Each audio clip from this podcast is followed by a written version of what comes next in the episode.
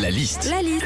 La liste de Sandy sur Nostalgie. Et donc, c'est la journée internationale de la musique pour le monde entier. Quand on écoute de la musique, la liste de Sandy. Alors déjà, quand on écoute de la musique, on écoute aussi les paroles, mais il y a des fois, c'est dur de les comprendre. hein. Tu vois, exemple, Philippe, cet été, mes enfants m'ont fait écouter ça. Faut que je quitte la France, elle a fait la petite C'est la kiffance. C'est la kiffance.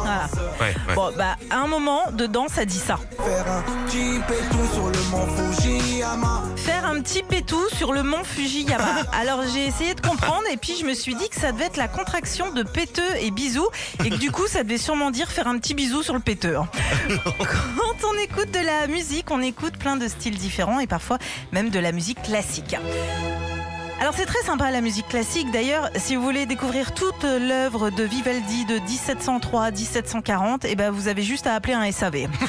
Quand on écoute de la musique, des fois aussi, on se dit ah c'est quoi déjà cette chanson? Et heureusement, pour nous aider à trouver un, un titre, il y a l'application Shazam. D'ailleurs, il y a plein d'applications maintenant qui t'aident à trouver euh, ce que tu cherches, pour t'aider euh, par exemple à trouver le nom d'un champignon. On en avait parlé, t'as champignouf. Pour t'aider à trouver le nom d'un plat, t'as Pick to Receipt. Et puis pour t'aider à trouver le nom d'un vin, bah t'as Philippe. Enfin, quand on écoute de la musique, il y a des fois des chansons qui nous restent en tête.